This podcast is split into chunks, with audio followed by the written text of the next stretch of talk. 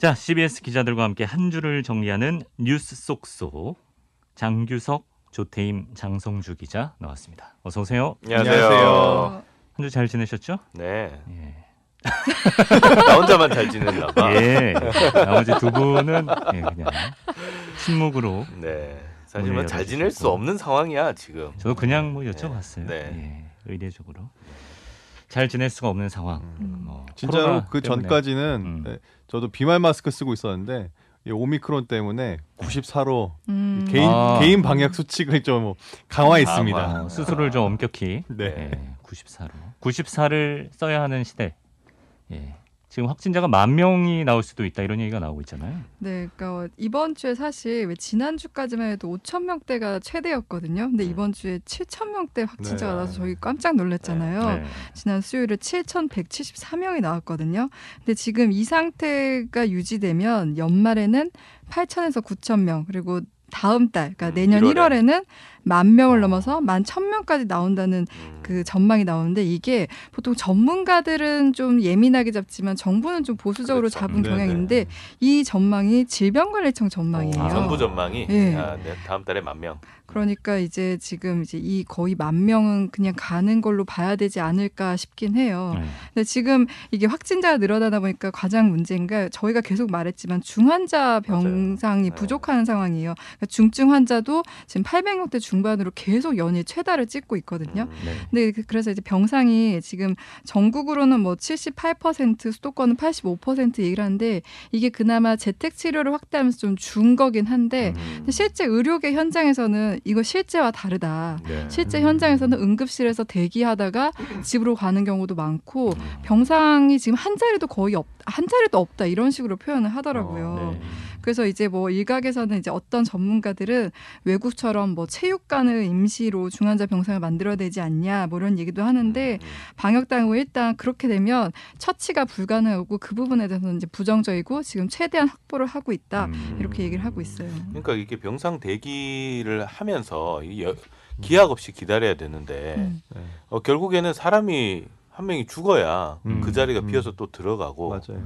완전히 진짜 좀 음. 의료진으로 의료- 이, 그 뭐 병상에서 근무하는 의료진들이나 이런 사람들도 거의 번아웃 되는 현상이라고 하더라고요. 그거 음. 보는 거, 그 음. 상황 자체가 얼마나 무기력하겠어요. 또 그런 상황에서 홍남기 네. 부총리 아들이 아, 아, 그렇죠. 예. 입원을 하는 게 있어서 또 특혜 논란이 서울대병원에 그게 더 오히려 좀 분노를 좀 음. 자극하는 일이었던 것 같아요. 근데 제가 하나 좀 지적하고 싶었던 건 사실 원래 이제 만 명, 그러니까 5천 명대, 만 명대는 정부에서도 확진자 예측은 했었어요. 맞아요. 위드 코로나 네. 가면서. 근데 지금 문제가 뭐냐면 정부도 이번에 인정을 했는데 중증화율이 음. 우리가 생각했던 거는 1.6배 정도로 예상했는데 음. 막상 뚜껑을 열고 시행해 보니 2.5배 정도로 나왔다는 음. 거잖아요. 아, 그러니까 그게 중증 나온 화율이 거죠. 네. 본인들이 생각했던 것보다 거의 음. 두배 가까이 높이 나온 건데 어. 그걸 예상을 못 하다 보니까 지금 이 음. 중증 환자 병실 부족으로 그러니까 나타나고 정부가 있는 거예요. 계산을 잘못한 거죠. 음. 어떤 음. 면에서는. 음. 네.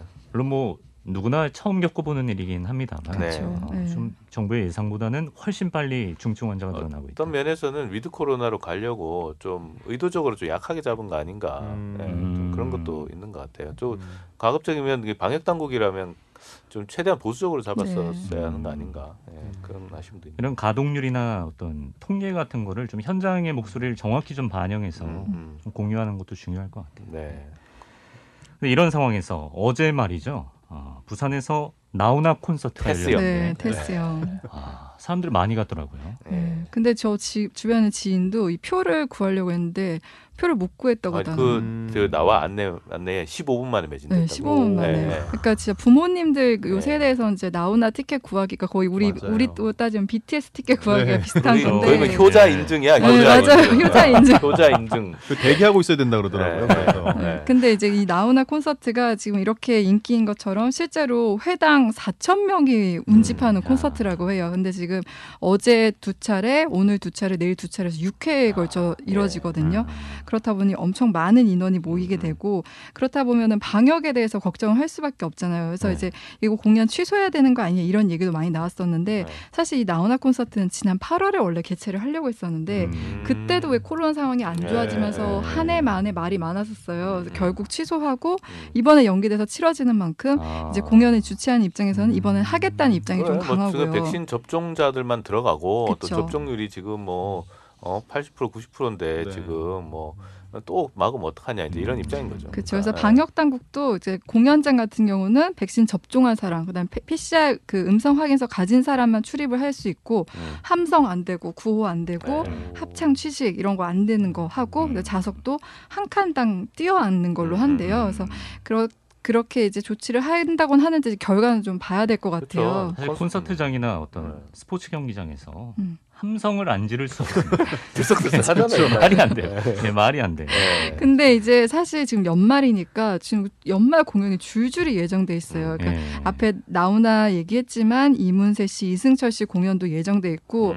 지금 더 문제는 그 백신 접종률이 낮은 청소년들 대상 공연이 지금 또 줄줄이 어. 예정돼 아, 있거든요. 네. 당장 오늘과 내일 쇼미더머니 콘서트 있고요. 시험이죠. 네, 그리고 이제 그, 그 요새 가장 hot한 스, 스우파 스트리트 우먼. 파이터 네. 출연자 콘서트가 내일 대구에서 열려요. 네. 네. 근데 여기는 이제 정말 청소년들을 지금 안 그래도 청소년 감염자가 굉장히 높다고 하니까 어느 정도예요?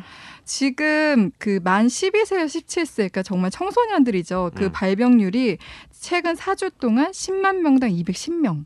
근데 음. 19세 이상 성인은 10만 명당 167명이거든요. 어. 거의 10만 명당 기준으로 50명이 더 많은 거예요. 그러네요. 그러니까 거의 그 근데 여기서 또 문제가 초등학생 감염 비율이 굉장히 높아요. 그러니까 중학생, 아, 고등학생들과 어. 비교했을 때 음. 초등학생 비율이 높은 게 그 초등학생 비율 같은 경우 발병률이 시, 10만 명당 12.6명인데 이게 음. 60세 이상 발병률과 거의 비슷한 수준이에요. 아, 네. 엄청 빨리 퍼진다니. 그쵸. 네. 그리고 이제 고등학생, 중학생 이렇게 비교했을 때 음. 고등학생 같은 경우는 이제 4.1명으로 가장 낮았고 음. 네. 그다음에 16세에서 17세 같은 경우는 6명, 음. 그리고 12세에서 15세 같은 경우는 10만 명당 12.4명. 음. 그러니까 지금 이게 결국 방역 당국에서 보는 거는 그치. 백신 접종과 연관성이 있다 이렇게 보는 아. 거예요. 고등학생이 백신 접종률이 가장 높거든요. 예. 네. 그렇다 보니 이제 확진자 수도 가장 적고 그리고 지금 연령이 낮을수록 아직 그 증명이 안 됐다고 해서 백신 접종률이 낮잖아요. 음. 그렇다 보니 확진자 수도 가장 많이 나오고 있는 맞아요. 상황입니다. 그러다 보니까 정부에서 지금 청소년들을 대상으로도 음. 일정 기간 유예 기간을 거친 뒤에 방역 패스를 도 입하는 그 그렇죠. 지침을 네. 세웠는데 이게 네. 말이 많죠 지금? 그러니까 내년 기자? 2월부터 이게 청소년들도 방역 패스 이제 어, 내라 이렇게 되는데 네.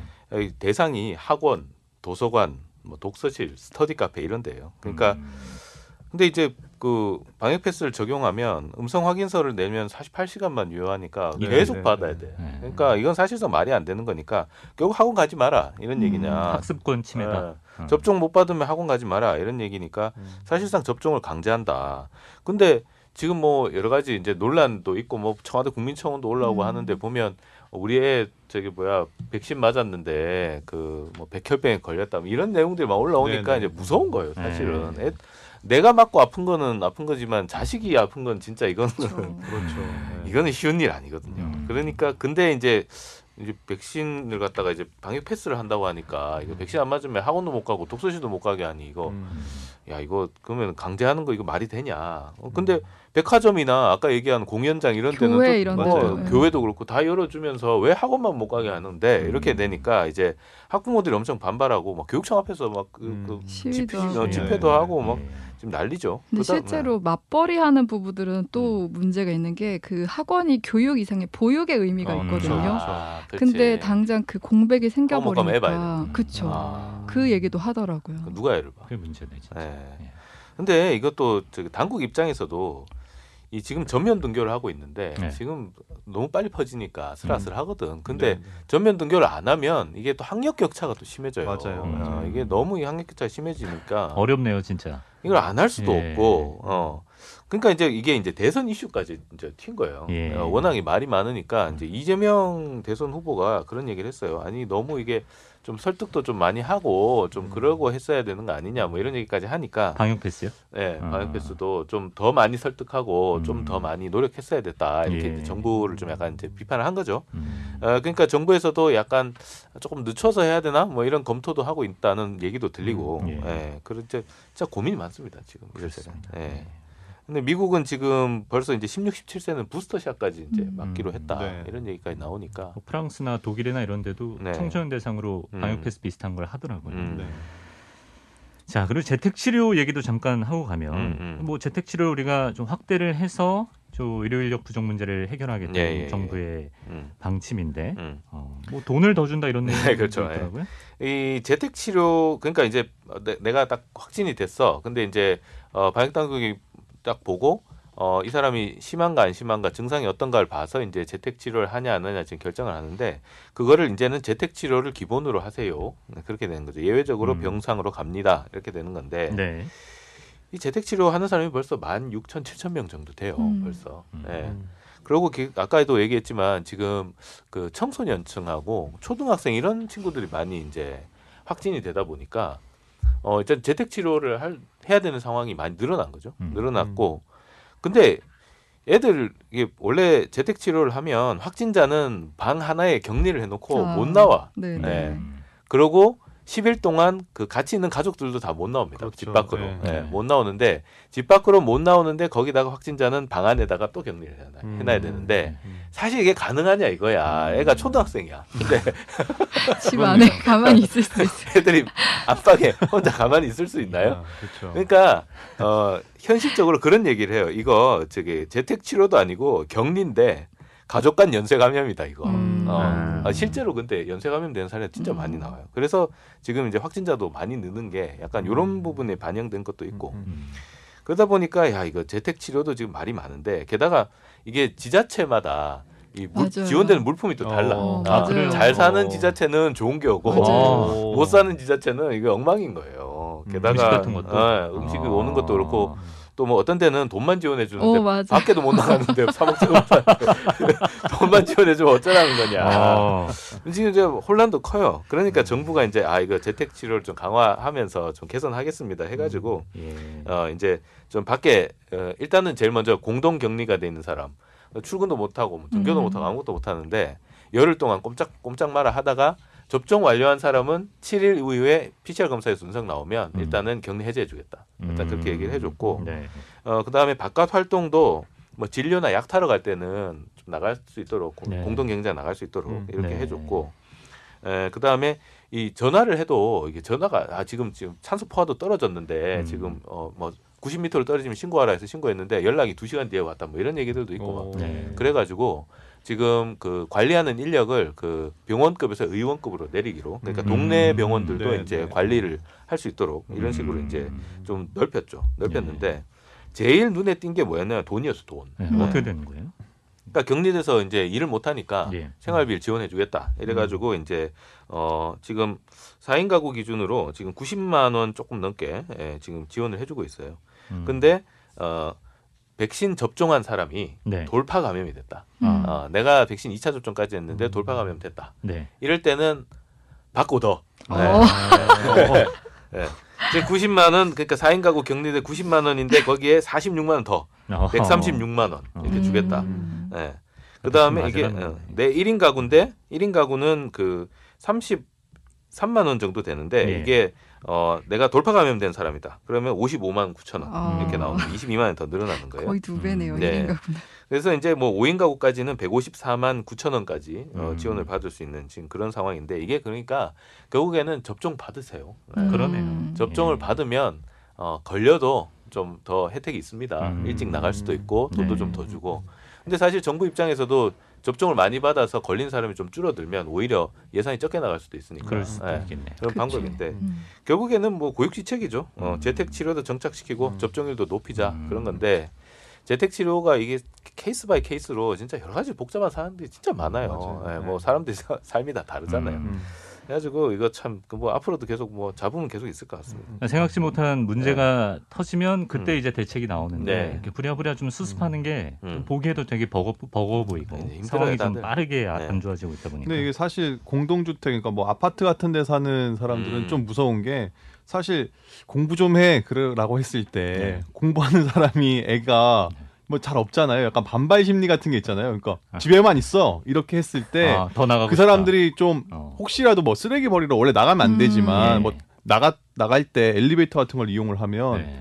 요즘에 뭐 오미크론 같은 경우는 굉장히 감염력이 높다고 하니까 아. 그 엘리베이터를 내가 만약에 바로 다음에 탔어. 아. 그러면 음. 나도 불안한 거죠. 근데 그게 음, 음. 지금 그 환자가 어디에 사는지도 사실 모르. 공개가 안 될 거고 아. 그 사람들이 밖에 나왔는지도 바로바로 체크가 안 될 테니까 네네.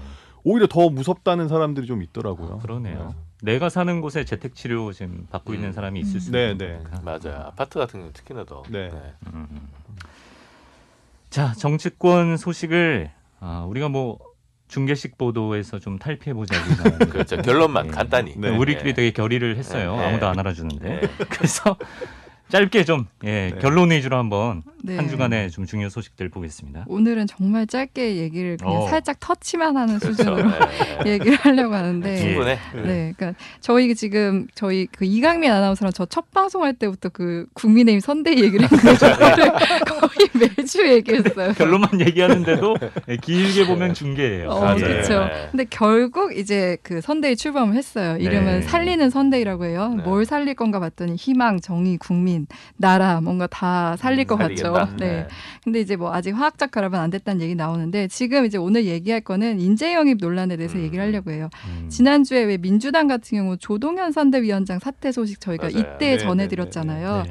근데 그 노재승 그 국민의힘 공동 선대위원장도 목요일 밤에 갑, 급자, 갑자기 사퇴를 했어요. 아, 그러니까 논란이 많았지. 네. 네. 논란이 많았죠. 노재승 위원장 같은 경우 사실 2030 특히 이대남을 겨냥해서 이렇게 영입을 한 인물인데 예. 과거 SNS 막말들이 논란이 됐죠. 뭐 5.18 민주화 운동 폭동 동영상을 공유한다든가 음. 가장 좀 논란이 있었던 게 김구 선생 뭐 네. 아, 국밥 네. 늦게 나와서 사람을 죽였다. 뭐 어. 가난한 사람 맺힌 게 많다. 뭐 음. 이런 얘기해서 뭐 이제 개밥이다 뭐 이런 얘기. 개밥이다 네. 얘기도 있고 극우적 당내에서는 발언. 예, 사퇴를 해야 된다는 의견이 많았는데 사실 본인은 사퇴 의사가 없었어요. 네. 음. 그래서 이제 계속 버텼는데 이제 목요일 오전까지는 그래서 사퇴하지 않겠다 나 이제 반성했다 이런 메시지를 바- 보냈었는데 오후에 결국 김종인 그 비대위원 아, 김종인 선대위원장이 나서서 거기 그 김종인 선대위원장 직속 조직인 총괄 상황본부가 노 씨를 이제 사퇴시키는 방향으로 설득을 한 거예요. 아, 그러면서 거의 이제 강제 사퇴 수준이네. 네, 결론이 네. 난 거죠. 이게, 이 사- 음. 이게 SNS 같은 데를 보면 이, 이 노재승 전 그 위원장이 네. 20년 뒤에 국회를 가겠다 하면서 국회 사진을 이렇게 띄워놓은 게 이- 음. 캡처가 돼 있어요. 아? 그래서 자진 사퇴는 절대 안 할 거라는 어.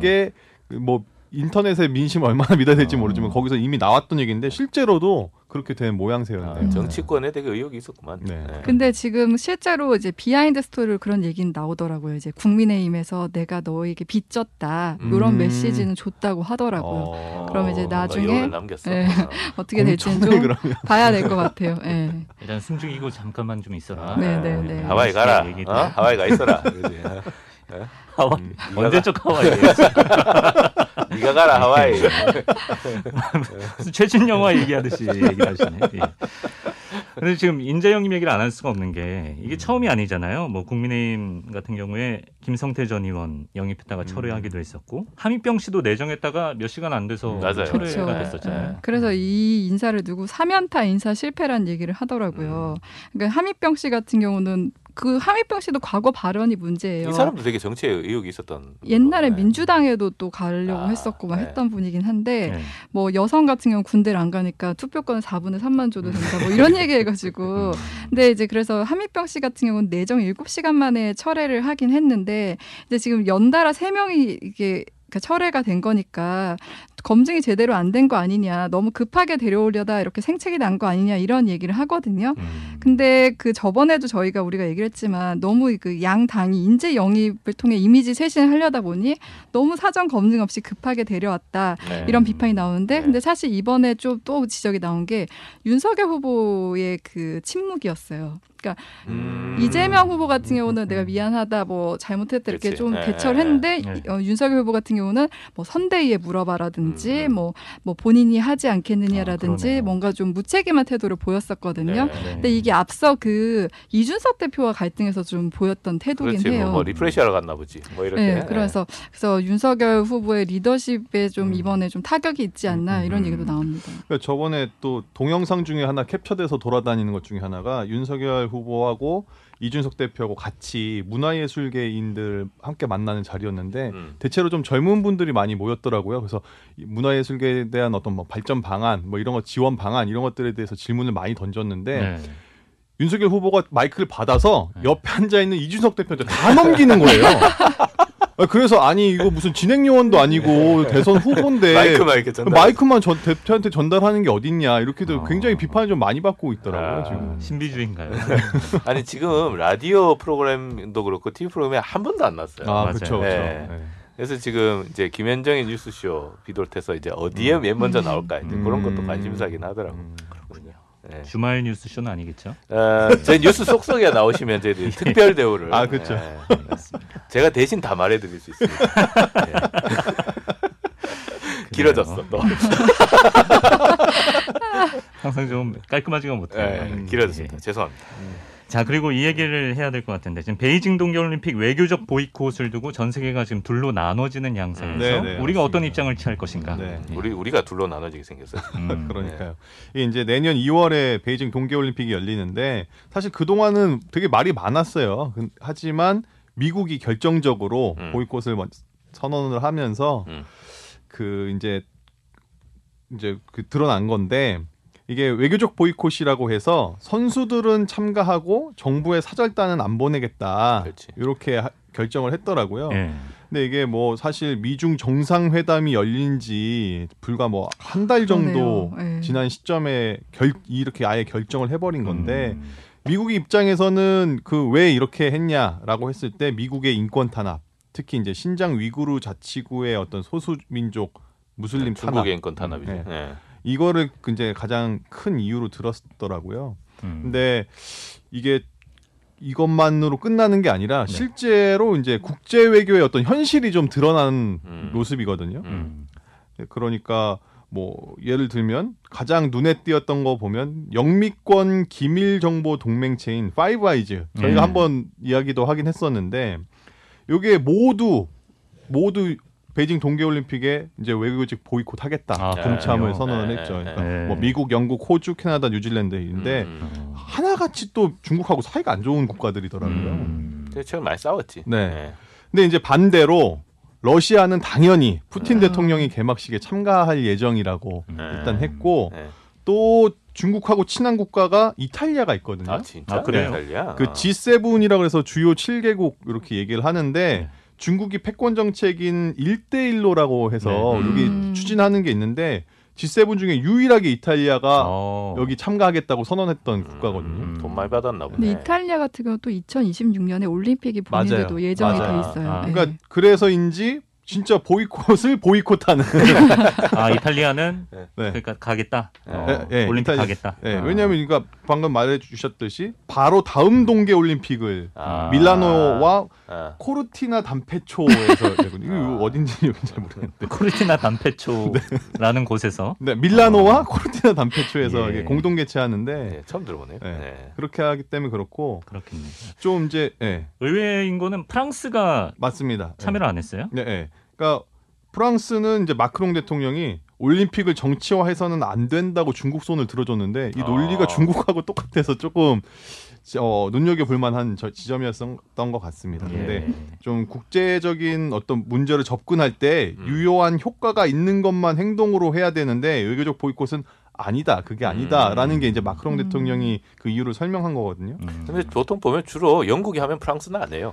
아, 그렇죠. 예. 아주 앙숙이죠. 예. 저희. 아, 그래서인가요? 근데 어. 또 프랑스도 2024년에 올림픽이 맞습니다. 하계 올림픽이 예정돼. 바로 다음 이거는 여름 올림픽이긴 한데 바로 아하. 2024년 올림픽을 개최하는데 근데 또 눈여겨볼 만한 점 중에 하나가 그 우리가 좀 전에 얘기한 파이브 아이즈 중에 네. 미국과 영국, 호주는 오커스라고 해서 새로운 안보 아, 동맹을 그렇죠. 여- 결성을 했잖아요. 네네. 그 중에 핵심 중에 하나가 미국과 영국이 호주의 핵잠수함 기술을 전수해주기로 해가지고 아, 맞아 맞아. 프랑스가 지금 아주 근데 삐졌어요. 프랑스가 뿔났죠. 네, 아. 원래 호주가 프랑스한테 이제 디젤 잠수함 사기로 77조 원 규모의 디젤 잠수함 사기로 음. 했는데 이게 취소를 해가지고 사이가 굉장히 미국하고 지금 프랑스하고 사이가 지금 맞아, 삐걱삐걱거리고 맞아요. 있거든요. 네. 결국엔 사단이 났다 음. 이런 좀 느낌이 드는데 네.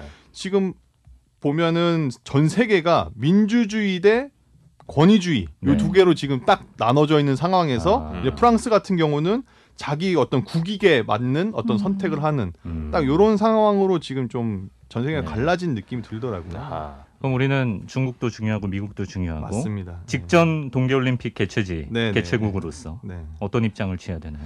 그러니까 이게 특히 지금 우리가 주목해야 될 만한 게 우리는 종전 선언을 지금 계속 음. 추진을 하고 있는 상황인데 그래서 말 그대로 이제 고래 싸움에 새우등 터진다고 우리가 음. 정말 자칫하면 정말 등 터지는 새우가 될 수 있지 않나 음. 이런 좀 우려가 나오는 거죠. 그런데 사실 우리나라는 좀 역사적으로 볼 때도 항상 해양 세력과 대륙 세력 맨날 나오는 얘기. 갈등 속에 어, 어, 약속옥의 서름 막 이러면서. 우리 항상 줄타기 해야 됐다 이런 얘기 했는데 네. 진짜로 이번에 종전 선언이 사실 우리 미래에 대한 이야기인 거잖아요. 맞아요. 그렇기 네. 때문에 굉장히 이제 어, 주목을 해야 되는 상황인데 사실 지금 한미 간 협의로 종전 선언문이 한 90% 정도는 완성이 돼 있는 상황이라고 음, 음. 계속 이야기가 나오고 있고 네네. 심지어는 중국도 종전 선언을 지금 지지를 해줬어요. 네. 네. 그러니까 뭐 그동안 자유나 어떤 민, 인권 이런 음. 문제로 항상 중국이 공격당하다 보니까 네. 아 우리도 평화를 사랑한다 이런 어떤 보여주는 시그널로서 종전 선언을 지지한 게 아니냐 음. 이런 좀 분석이 있었는데 네.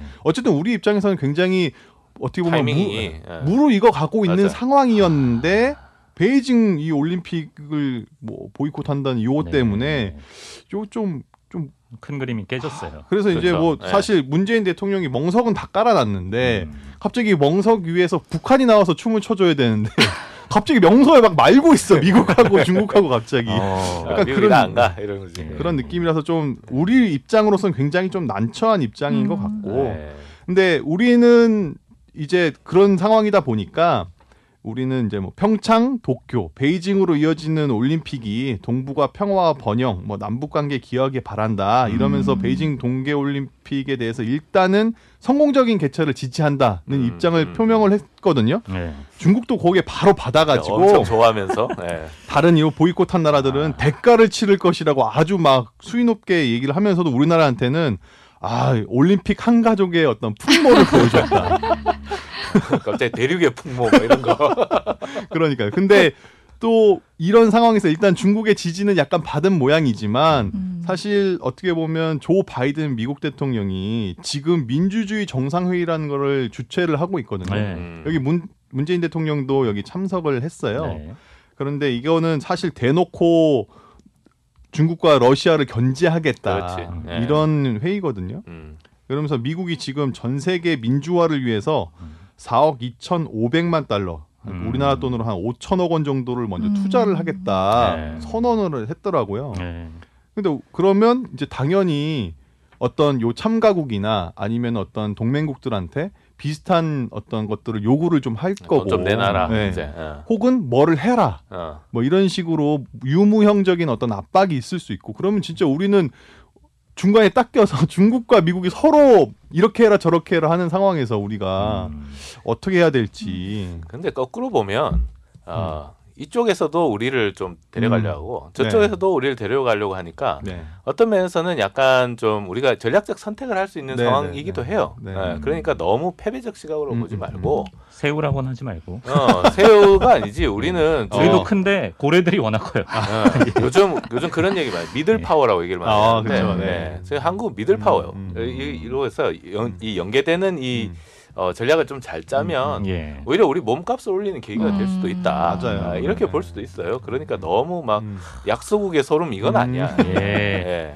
그게 좋긴 한데 구한 말 아니잖아 네. 지금. 그러니까 약간 그 트라우마라고 해야 될까요? 네. 그 트럼프 때 북미 정상회담 하면서 거의 그때 뭐 종전 선언이 거의 선언만 남은 상황이었는데 예. 사실 그게 어그러졌잖아요. 음. 그런 어떤 약간 트라우마 때문에 우리가 더 좀 약간 쫄아 있는 게 아닌가 아, 싶은 음, 생각도 들고요. 장기석 기자가 애써 좀 희망적인 분위기로 아 예, 자 마무리 맨날 멘트를- 우울하게 하다가 마무리 멘트를 오늘은 했는데 네. 갑자기 트라우마 얘기가 네, 쏙 들어왔어요. 네. 그렇습니다. 뭐 좋게 좋게 보고 네, 우리가 외교력을 발휘할 부분은 아, 또잘 그렇죠. 아, 발휘를 그럼요. 해야죠. 지금 되게 예. 중요한 네, 시기예요. 그럼요. 여기까지 오늘 봐야겠네요. 뉴스 속속 장규석, 조태임, 장성주 기자 고맙습니다. 고맙습니다. 감사합니다.